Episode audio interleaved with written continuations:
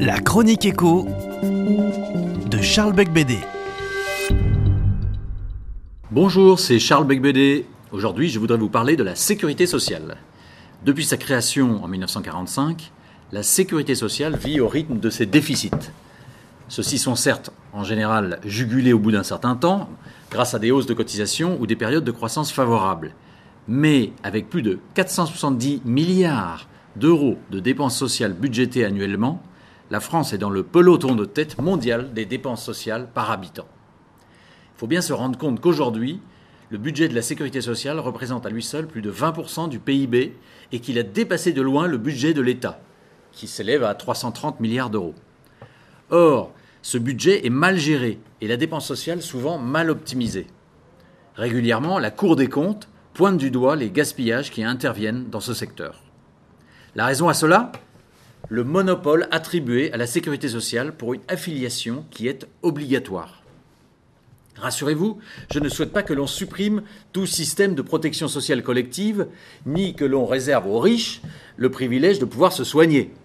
Je tiens à la solidarité nationale et à l'existence d'une obligation de service public en matière de santé.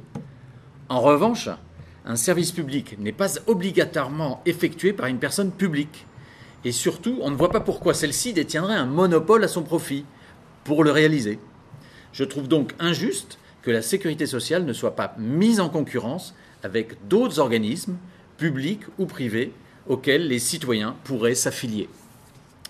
Le principe de libre concurrence est sain dès lors qu'un minimum de règles est fixé par la puissance publique. En effet, la libre concurrence évite les situations de rente et oblige les entreprises à proposer le meilleur rapport qualité-prix au bénéfice du client, sous peine de voir celui-ci partir chez le concurrent.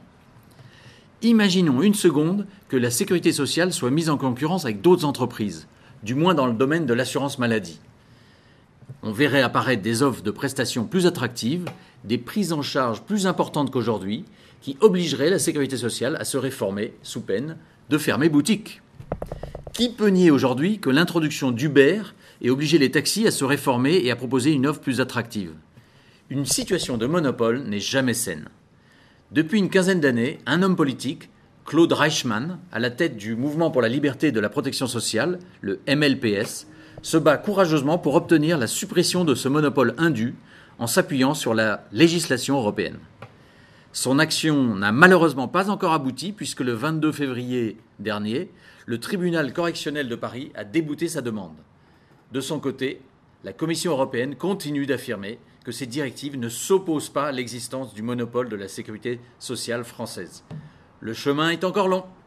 Au revoir et à la semaine prochaine.